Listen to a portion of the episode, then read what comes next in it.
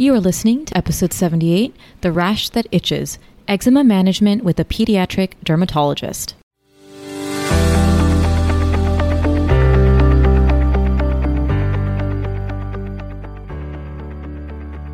Welcome to this week's episode. I am so excited to welcome Dr. Shivani Patel. She is a board certified pediatric dermatologist and she's on Instagram as PedsDermDoc. And she's joining me today to talk about eczema. Thank you so much for joining us, Shivani. Thank you so much for having me.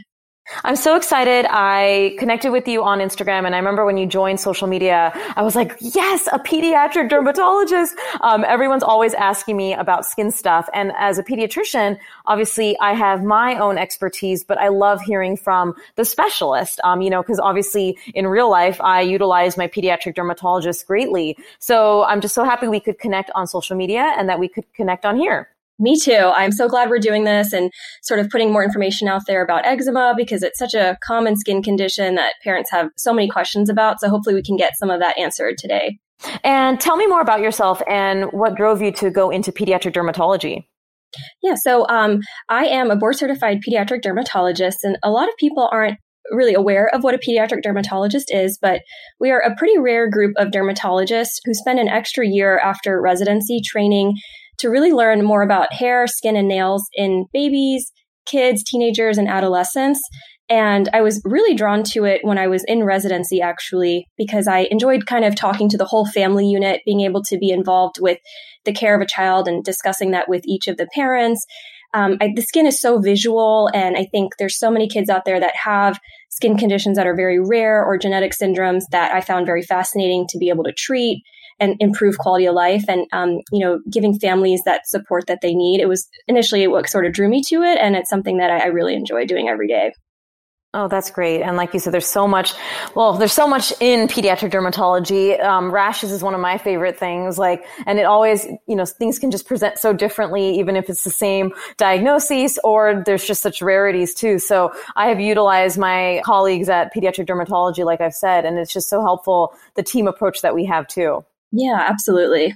And we chose to talk about eczema. Uh, we wanted to choose a topic that was heavily requested from my followers. And obviously, Dr. Patel gets questions about eczema all the time in her practice. And then, of course, we'll have her come on again to talk about other topics.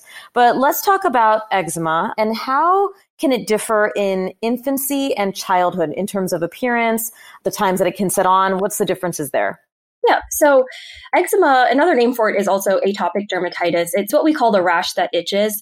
So it is a rash that can be very red and oozy, has scaling, open sores, and, and the hallmark is really the itch. Then it's incredibly common in children and it's reported in up to 25% of all kids and 90% of them will present by age five. So I have a lot of families who come to me and ask if their child is going to get eczema and their children are a little bit older, you know, let's say seven or eight. And it's unlikely at that age, if you haven't had any eczema develop, that you will at that point. But it can look incredibly different between infancy into childhood and into adulthood. And so it's different for every single person. And that's why it's good to kind of know what the features are so you know what to sort of look out for um, in infants and toddlers, it tends to appear on the face and the scalp.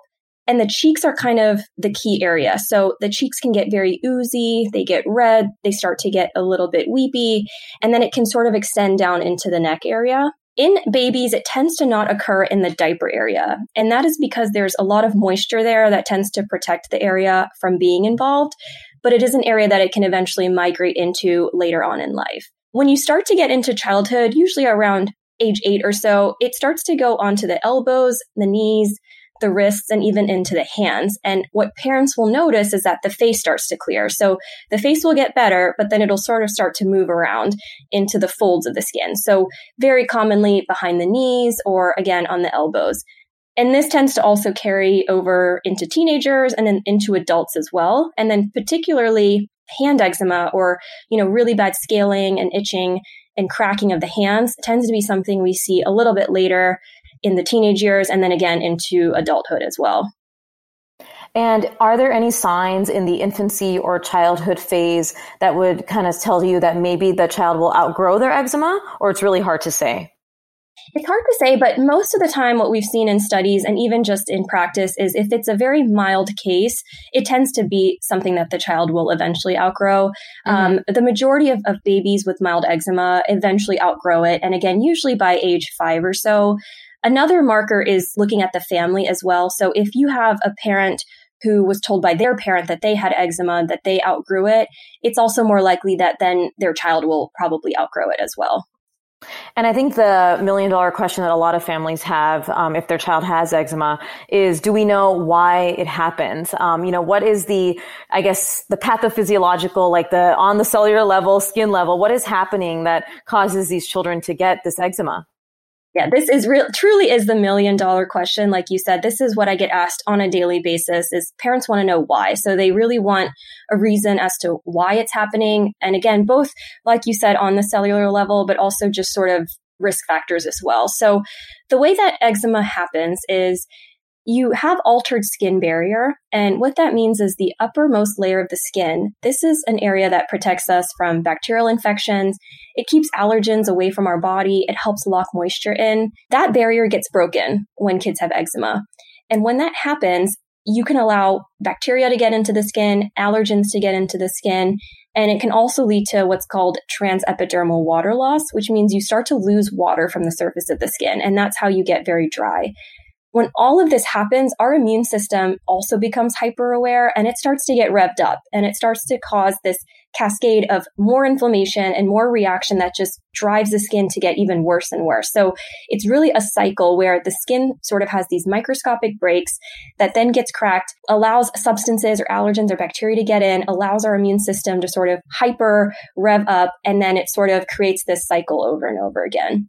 And so when I explain this to families, they'll often say, well, why? Why did my child get this, right? Why is my child's barrier broken when, you know, mine isn't or somebody else's isn't? And the main thing to know is that it is what is called a multifactorial disease. So there's not really a true one cause. So I can't ever tell a family member, you know, X is the reason. And if we took X away, your child would be eczema free because it tends to be so many different reasons kind of compounded onto themselves as to why your child gets eczema. And one of the main things is genetics. So usually when families ask me if they have eczema, it tends to be that one of them probably had it as well, or a grandparent or a sibling. Or if they didn't have eczema, they had either seasonal allergies or asthma or something else that's related. Because having one parent with eczema does increase your child's risk three times. So it's pretty drastic if one parent has a history of eczema that it's able to be passed down to your child. And, and the important thing as well is a lot of family members don't even know they had eczema, right? The mom mm-hmm. or the dad, because if you outgrow it by age five, they might not have even been aware that they had it as a child. So they often tell me, well, I've never had it. You know, no one in my family's had it, but there are other signs that you can look for on the skin in people who are predisposed or have an inclination or a propensity to form eczema. And those are things like having an extra eyelid crease underneath the eye or having what are called hyperlinear palms, where your palms have more lines than somebody else. Um, a condition called keratosis pilaris, where you get rough bumps on the upper arms. Or having fish scale on your legs. So ichthyosis or really dry skin on the legs. Mm. These are not true eczema, but they are markers of people who actually have a genetic component of dry skin. So I'll often be able to even tell just by looking at that parent that they do have the, you know, propensity to have eczema, even if they don't, just by these other features. And so that's something that I'll often show them or explain to them that, you know, you have these other signs of dry skin. So you may not have eczema, but that genetic component got passed down likely to your child. And then a couple other factors sort of came into play and sort of created this reaction. Um, and so a few other things that can sort of make it worse are climate. So that's why a lot of kids do better in the summertime and then they tend to do a little bit worse in the winter when the air is dry and it's very cold. You know, dog dander, pollen, mold, dust mites, those things can also flare it. And then stress can play a big role. So, you know, a lot of times if you have a stressful event in your life, you'll find that the skin flares with any skin disease and especially eczema. So when they ask me sort of why it's happening, I tend to have to, you know, explain that these are all of the sort of reasons. And so it's not just one cause or one issue. It's sort of, you know, combination of things that that created this and then, you know, has led to your child to have eczema. And that's a great point. Like knowing that it's not just one thing and it could be, you know, mm-hmm. multifactorial. Mm-hmm. And you mentioned something like potential allergens. In your opinion, I know you are a pediatric dermatologist, but when do you recommend, say, you know, they go see a dermatologist for their eczema versus a pediatric, you know, allergy immunologist? Yep. So this is something that's actually been studied heavily in both fields right now because there is definitely a link between eczema and food allergies, mm-hmm. but in most cases, food allergies don't cause eczema and eczema doesn't cause food allergies. So they're not caused by each other. They're just related. But I think a lot of times, again, families and parents want that answer, right? They're looking for one cause or one reason. And so a lot of children do get worked up for food allergies that don't necessarily need that workup. And so they end up getting sort of these food restrictions or even causing a food allergy to develop when they never really had one before. And this happens a lot when we overtest kids with very mild eczema. So mm-hmm. in most cases, when your child has very mild eczema, it tends to be something that usually the dermatologist can manage alone and doesn't necessarily need, you know, the input of an allergist or a food allergy workup or, or anything like that. Where it gets tricky is when kids start to have more moderate to severe eczema. And in these cases, both the American Academy of Dermatology and the American Academy of Allergy and Immunology do recommend food allergy testing, especially in children with severe eczema who may also have poor weight gain or bloody diarrhea or feeding issues or even a sensitivity to having like an egg allergy, for example. Those would be all reasons that I tend to work with my allergist and co-manage because in those cases when it's severe, if you do find a true food allergy, eliminating that food can actually help the eczema. It usually won't clear it 100%, but can make it a lot better. But again, it has to usually be a severe case. And I think that's the important distinction because a lot of families come to me and they think their child has severe eczema or they feel like it's really bad, but they are actually in the mild category. And so they'll come thinking, you know, my child has really bad eczema or it's really severe when they have just a few spots here or there, you know, maybe a spot on the face, a spot on the chest. And that's actually more what we call mild eczema. Um, severe eczema is babies who have you know, basically covered head to toe where their entire body is red, their entire body is scaly, or the majority of their body. And so these are very rare cases. Most kids, again, are, are very mild. And testing at this point can lead to what we call false positives, where they get an allergy that's shown, but it's not really a positive reaction. And so we tend to want to reserve it for kids who are more in the severe cases when we know a true allergy can be found. And when that is confirmed with a food challenge by an allergist and eliminated from the diet can help their eczema too. And I had a allergist on my podcast. So for anyone who wants the opinion and what, you know, obviously Shivani's saying about eczema from the dermatology standpoint really aligns as to what the allergy immunologist said about eczema. That is on episode seven. And then episode 22 is on food allergies. So if you want more information about that and all the testing and why we don't recommend over testing, which she also said too, um, and I agree, um, please listen to that. I think all three of these episodes, this one, episode seven and 22 would be super helpful. As parents, we take on a large mental load. Have you ever thought what may be interfering with your happiness? Is something preventing you from achieving your goals and true happiness as a parent? BetterHelp will assess your needs and match you with your own licensed professional therapist. You can start communicating in under 48 hours. This is professional, confidential counseling done securely online. It's more affordable than traditional offline counseling, and financial aid is available, with services available worldwide. I want you to start living a happier life today for you and your family. As a listener, you'll get 10% off your first month by visiting our sponsor at betterhelp.com slash peds. Join over 1 million people who have taken charge of their mental health. Again, that's betterhelp, H-E-L-P dot com slash peds. Therapy helps, and with BetterHelp, you're one step closer to taking charge of your mental health. I also, you know, now want to talk about the management, right? And this is not medical advice, everyone. You know, I know the most important thing is that you talk to your child's doctor, get a referral if you want to see a dermatologist, but we're just going to go over basic philosophies for skincare management, some questions I get asked, okay? Um, so, Shivani, what are your favorite basic skincare regimens for children with eczema? Yeah, so um, I think this is actually the most important step in eczema management. There's lots of treatments for eczema, a lot of prescriptions, but ultimately the skincare regimen is the part that is really, really important. And without it, the rest of it usually doesn't work. So mm-hmm. um, we call it an eczema management plan, and that's usually how I frame it to parents. And it's several steps that parents can use to help maintain clearance in the skin and prevent new flares. And it usually starts first with bathing. So that's always a question I get is how often should I be bathing my child? And it really doesn't make a difference. There's really not a lot of data that shows one way or the other. If you want to bathe every day, usually I'm fine with that or even daily. It's during bathing is where it actually, you know, matters what you do. So what you want to do is stick to gentle, fragrance free cleansers. You want to avoid harsh antibacterial soaps, avoid bubble baths, and very heavily fragranced soaps that can irritate the skin. And you only want to use lukewarm water and make sure you're really only bathing your child for up to 10 minutes. Um, and so that's more important to me than actually the frequency of bathing. It's what goes on while your child is bathing. And as soon as they're out of the bath, you want to avoid vigorously rubbing the skin dry. So a lot of parents will try to rub that skin really hard, get all that moisture out. But in kids with eczema, remember their barrier is dysfunctional. So you want to trap as much moisture as we can. And so instead of vigorously rubbing the skin, we want to try to pat the skin very gently, leave some of that moisture on there and immediately apply the moisturizer right after that point. And what that's going to do is sort of seal that moisture in, lock it in and keep the skin hydrated. And so that sort of gets into the point about moisturizers and which types to use and, mm-hmm. and things like that. And there's so much out there on the market now that I tend to not really get picky over the brands and the types. I go over a little bit of this in my Instagram post as well, but I think the key point is the type of moisturizer you use than the brand. So there are three main types of moisturizers. You have ointments, creams and lotions.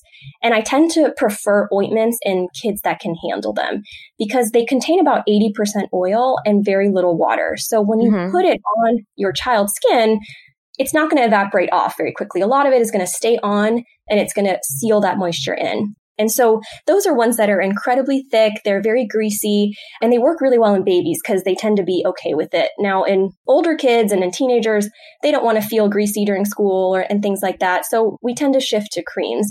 Those contain about 50% water, so it's not as thick as an ointment, but it's still better than a lotion because a lotion contains even more water. So lotions, those are the ones that I have the hardest time with because they tend to just not be enough for kids with eczema and normal people who don't have any eczema.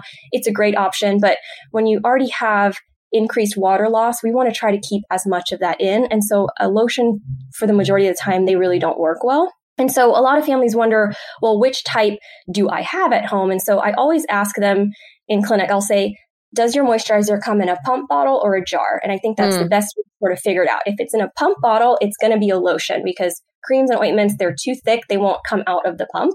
Yeah. And if it's in a jar, it's a cream or an ointment. So as soon as they say jar, I say great. You know, doesn't really matter again which brand usually, as long as it's it's in a jar and it's getting onto the skin, that's the most important part. So usually if it's in a pump bottle, I'll explain to them, you know, why this is more preferred and try to have them switch to one of them because they do work a little bit better. And you want to try to moisturize at least two to three times a day. In babies with severe eczema, it can actually be beneficial to do with every diaper change, which is a lot, but they are losing that much moisture that quickly that mm-hmm. trapping it in as much as you can can really help. So that is sort of the whole eczema management plan where you sort of start with gentle bathing, you know, pat the skin dry, lock that moisture back in, and then use that moisturizer at least a few times a day. Well, I'm so happy you said, you know, using it frequently, like two to three times a day, every diaper change for severe eczema. There's a common misconception that I hear in my office and I have to correct it. Um, we should talk about it that, oh, well, if I use it too much, then my baby's skin will get used to the moisturizer. And I'm like, no, no, no. We want to, if your child has eczema, we want to protect your child's skin and moisturize. So correct, right? Like you're not ruining them by over moisturizing. Absolutely not. No, because I, I hear this a lot too, where, where parents will say, well, this moisturizer worked initially and now it doesn't anymore. Mm, yeah. And I tend to sort of remind them that it, it's not really the moisturizer that's not working. It's the eczema that's having its cycles. It's having a good mm, day yeah. and a bad day. And so timing that can be very tricky for people. And oftentimes, you know, people want to associate it with the moisturizer, but moisturizer is going to work no matter what. And it's not something that our skin gets used to or our bodies get used to. As long as it's on there, it's at least doing the job it's supposed to. Sometimes you're still going to have breakthroughs and flares no matter if you do it with every diaper change or two to three times a day, but it's still doing what it needs to do. And it would probably have been even worse of a flare had you not had that moisturizer on. Oh, this is so good. I love how you break it down with the ointments, cream, and lotions because it, it does make a huge difference. I am an ointment fan, even for myself. And, you know, I know we're talking about eczema skin, but I don't have eczema, but I just have had a preference for that ointment feeling. Um, I don't know. I just like it. I know it's a little greasier, but I just feel like it moisturizes so much better for me, even for non eczema skin, but it really matters for um, children with eczema and people with eczema. I want to talk about something called bleach baths. Um, this is something that is common, and I wanted to know from a dermatologist perspective, is this something that's still recommended? And if so, when is this recommended to do? And explain yeah. what it is. Yeah. Yeah, so a bleach bath is um, where you basically fill a bathtub with water and you put a quarter cup of bleach in and usually allow your child to sort of soak in there for about 10 to 15 minutes. And what that bleach is supposed to do is actually decrease bacterial load on the skin. Eczema skin in studies have shown to have more Staph aureus bacteria. And in some kids, it just kind of colonizes the skin, which means it's not doing much but just sitting there. But in some kids, it can actually lead to an infection where they can either get an infection in the skin or even in the bloodstream if it enters the bloodstream. And so that was the whole point of bleach baths was to try to decrease that bacterial load and in theory hope to minimize infections or even the inflammation that infection could cause or that bacteria could cause on the skin. And a lot of people have studied this recently to kind of figure out is it really helpful or not. And the data right now is still pretty conflicting. There's some studies that show really good improvement, and then there's some that just say it makes no difference. I think I've seen good results in some kids, but I tend to reserve it for kids who have more sort of um, bacterial infections where they're re- constantly getting these recurrent sort of yellow, crusty mm-hmm. spots on skin. And you can tell that they're sort of colonized with that bacteria. And so I do recommend it once a week for these families. But in most kids, again, with very mild eczema, it can be overkill and it, it tends to not have much benefit. And in, in, those kids, I tend to recommend just more of that gentle bathing and the whole eczema management plan. But a nice alternative to bleach baths is actually swimming pools. It, it has the same effect. And so parents always ask me, are pools okay? Can I take my child to the pool? And absolutely. I love pools for eczema skin that chlorine can serve that same purpose. Even getting a little bit of sunlight can help the eczema, of course, being sun protected. Um, and so I do encourage pools in the summer and fall, and it's another way to sort of get that same benefit without having to do the bleach bath. And then if they do go to the pool, do you recommend like um, moisturizing after or not? You can just get them home and give them a bath and do your moisturizer as you would have. Yeah. So if they're um, more severe eczema cases, I usually want them sort of out of the pool and then immediately put that moisturizer on. Yeah. So I'll them take it with them. But again, if it's very mild cases or if you feel like your child is even outgrowing it, it's okay to usually wait, get home, you know, get the chlorine off and then again, re-moisturize. Awesome. Great tip. I'm in Florida. So I, any of my listeners who are year round around pools and summer, you know, would love that tip. So that's great. Now, another question I get asked a lot. Um, a lot of families on social media in my office are, you know, have a fear of steroids. Um, you know, you hear steroid and you think, oh my gosh, I don't want my child to be on a steroid, whether it's by mouth. For eczema, obviously, it's heavily used for flare ups. So, what roles do steroids play? Is there benefit? Is it harmful? Is that other question that I get asked a lot? Yeah, this is a really important piece of the whole um, sort of eczema management plan. Steroids are a really first line treatment. They work, they're effective, and they help get the rash under control. So there's absolutely a role for them. And I usually have all of my eczema families have two steroids one that's usually for the body and one that's for the face and the armpits and the groin um, the face, armpits, and, and groin area or diaper area tends to be thinner skin. And so we want to use a milder steroid in those areas. And we can use a thicker one on the body. And something that I do see a lot is this steroid phobia. They've actually seen that about 72% of parents have a fear of using steroids. Um, wow. But when they are used ha- as they are directed, they are incredibly safe. A lot of this fear, I think, is out there sort of on the internet and um, lots of different sort of articles that people read and they get scared of it. But ultimately, they've shown it in so many studies that if it's used exactly as it's directed by your doctor, is a very minimal risk of it causing any sort of side effect on the skin. And the side effects that I think people are worried about is the skin thing and, and skin discoloration that you can get if you used a steroid for months and months and months without ever taking a break, which absolutely can happen and should not be used that way. And that's why I usually have families take what's called a steroid free break or a steroid holiday. So you use the steroid when the eczema is very active, when it's very inflamed, but then you take that steroid holiday for about a week to two weeks, give the skin time to sort of be away from the steroid, and then restart it if you need to. And doing it that way is incredibly safe and there is almost no risk of getting those long-term steroid side effects. Yeah, one thing I think that parents do get sort of confused about though is eczema can leave lighter spots on the skin just because that's what it does. And it's a condition called post inflammatory hypopigmentation, where after the inflammation leaves the skin, it leaves a lighter spot. And it's not a permanent spot. It's there because the skin was so inflamed by the eczema that the pigment cells in the skin could not produce pigment. It got sort of pushed to the side. And so the skin got a little bit lighter. And once that inflammation goes away, the skin has time to sort of heal again and that pigment comes back. But what I think a lot of parents get scared about is they put that steroid on and it actually works very quickly and the eczema goes away, but now they have this light spot and they're scared that the steroid did it. So they'll stop using it. Um, and so I have to explain to them pretty frequently that it was the eczema that actually created that and the steroid was the right call to do because had it gone on even longer or had that inflammation been there longer, that color could have been even lighter or could have been permanent. So that is something that I think is why a lot of patients get scared because they see those side effects and then they see it happen on the skin. And of course, you know, it's hard to know what caused it. And so they assume it's the steroid when it's reality, it's the inflammation itself that did it. I'm so happy you said that. You almost read my mind because I was like, yeah, doesn't, the, I was just going to ask you, I was about to interrupt you and I was like, but doesn't the eczema itself cause the hypopigmentation? So yeah. totally a great point. And I see this, you know, in Gen Peds all the time and parents are mm-hmm. exactly fearful or even not. I just see parents come in and the child had any rash, like even rashes that are not eczema. I see a child had like a, you know, an inflammatory rash of some kind. And then I look at it and I'm like, oh yeah, it's just a hypopigmentation. And they're like, oh, well, is it going to come back? And yes, it will even out.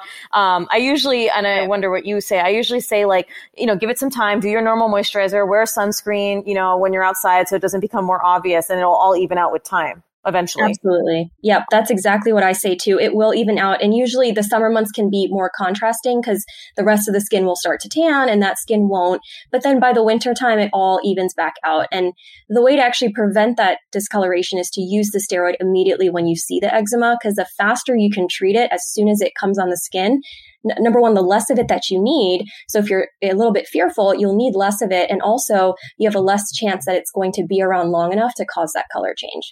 Oh, this is such great tips. See, this is why I'm so glad that we're connecting because this is such good information, stuff that I love to talk about, but it's so much better when it's with a specialist. So again, we're like almost through all of the main questions I have, but already I'm like gushing with all of the awesome education. So thank you again.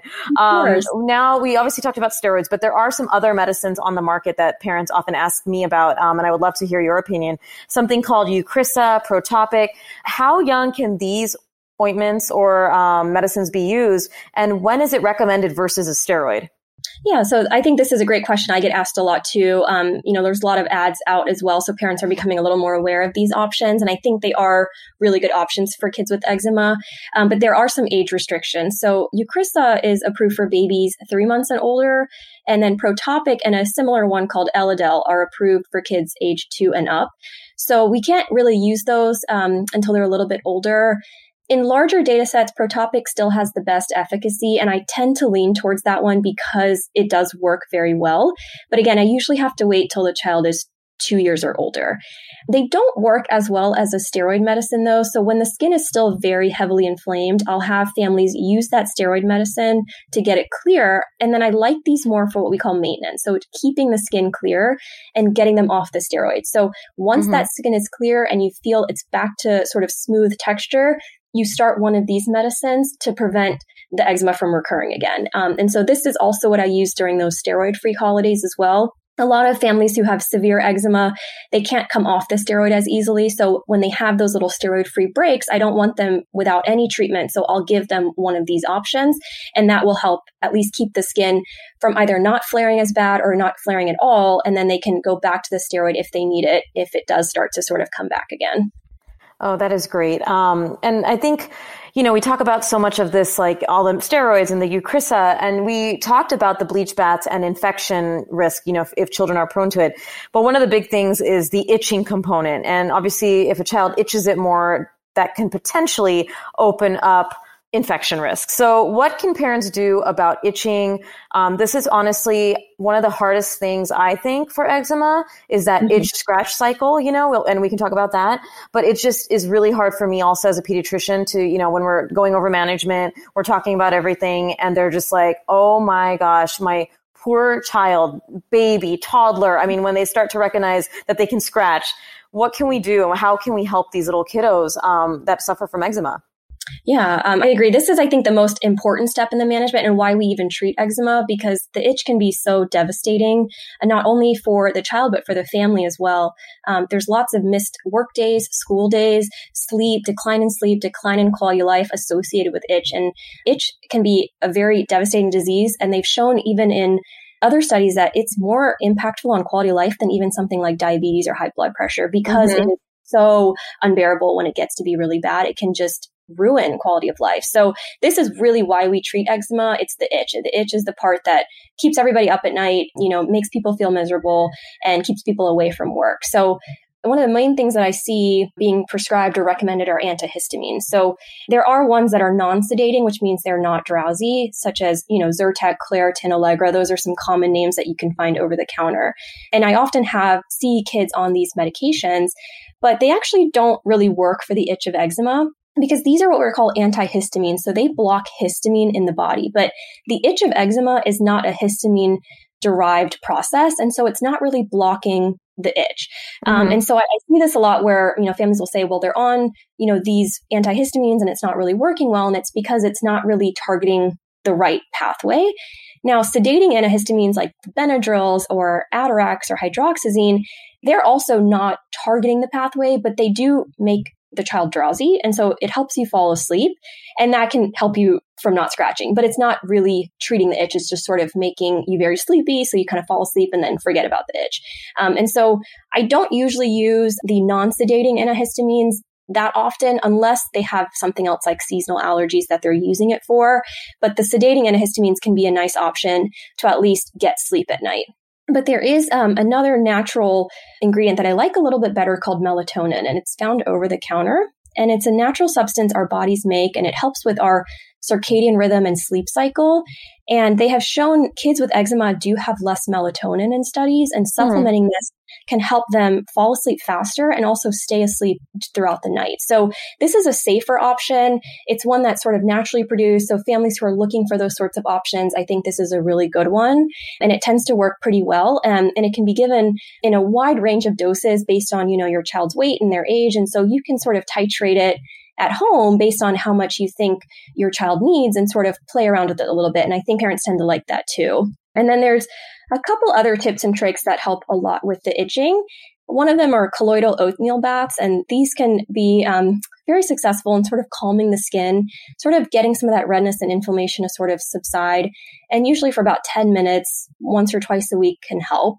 And then the other option is something called wet pajama therapy or wet wrap therapy. Mm, and this okay. mm-hmm. is one of my favorites. I think this yeah. works so incredibly well for itching and it's easy and it's just available at home. So what that means is a wet pajama therapy, what you do is you take, you know, two pairs of cotton pajamas. One of them you put under um, lukewarm water, sort of wring it dry, make it damp but not soaking wet. And you'll first put on your child's moisturizer and their steroid before it if they have one. And then you put on that wet pair of pajamas.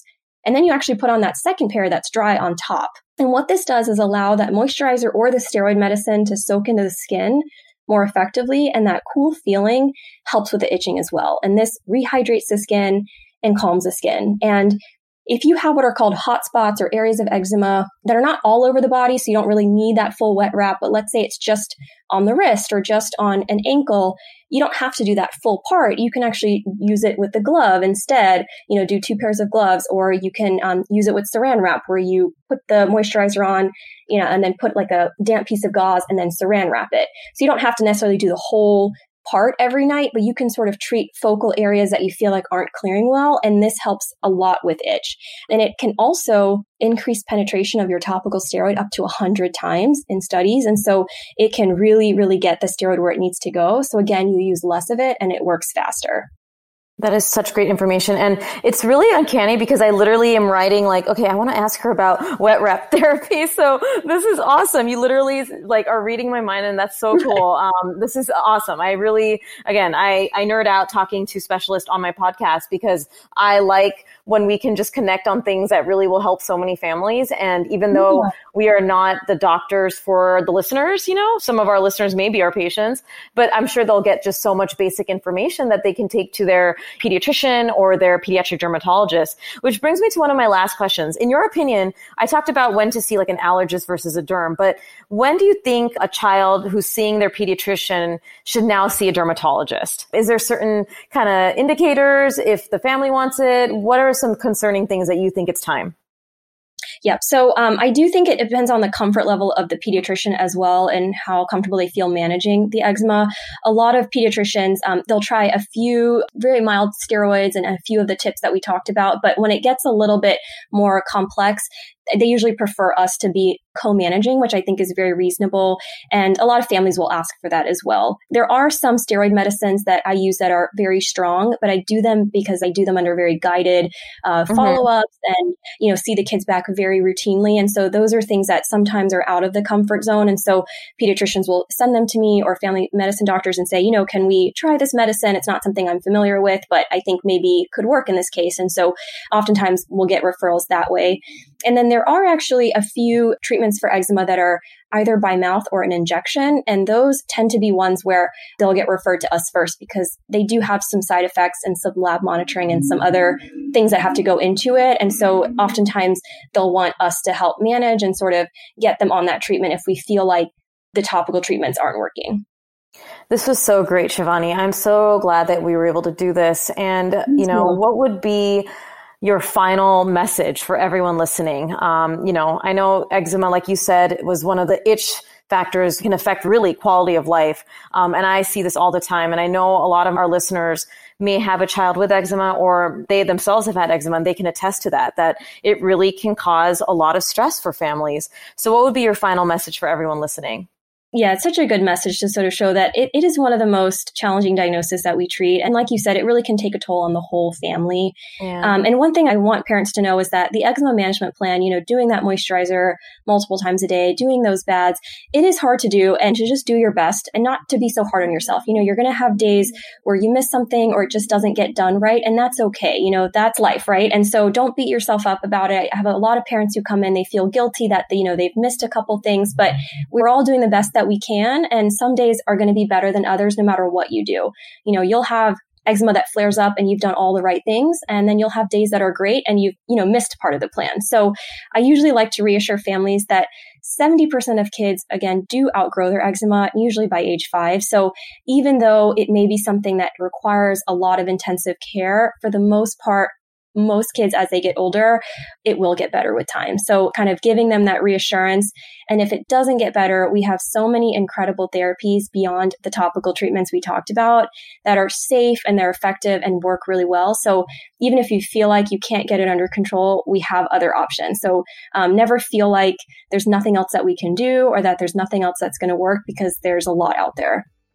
And Dr. Shivani Patel, where can people find you again on Instagram? So my Instagram is PedsDermDoc, and I share a lot of tips and management options for all sorts of skin diseases in children. And so um, families can find me there and shoot me a message if there's anything you're interested in having me talk about or any questions that you have. And I am attaching her handle on my show notes page because she's definitely a must follow. Like I said, when she joined social media or when I found her on social media, I immediately DM'd her. I'm like, welcome to Instagram. By the way, do you want to come on my podcast? It was like, there was no chill at all. So thank you again for joining me. I am sure I'll have you on for you know updates in eczema but other topics as well in regards to pediatric skin so thank you again Absolutely. Thanks for having me again. Thank you for tuning in for this week's episode. As always, please leave a review. Share this episode with a friend, share it on your social media. Make sure to follow me at Peds Doc Talk on Instagram and subscribe to my YouTube channel, Peds Doc Talk TV. We'll talk to you soon.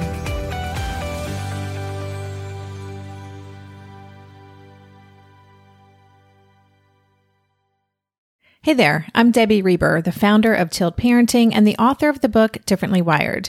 The mission of Tilt is to change the way neurodivergence, whether that's having a learning disability, having ADHD, being gifted, autistic, or some combination of all of the above, is perceived and experienced so differently wired kids and the parents like us raising them can truly thrive. On the Tilt Parenting podcast, I get to talk with authors, therapists, educators, and parenting experts who are committed to this mission. I ask the questions my listeners are most curious about when it comes to supporting our kids. And in turn, my guests share strategies for challenges, out of the box ideas for navigating school, best practices for therapies, tips for advocating, and so many thoughtful insights on what it really takes to help our kids grow up feeling seen and respected so they can create awesome lives for themselves. I know that raising a differently wired kid can feel overwhelming and isolating, but I promise you, you are not alone, and it can feel so much better. If you're on this parenting journey, come listen to Tilt Parenting. Together, we can shift this paradigm and show up for our exceptional kids with hope, possibility, and joy.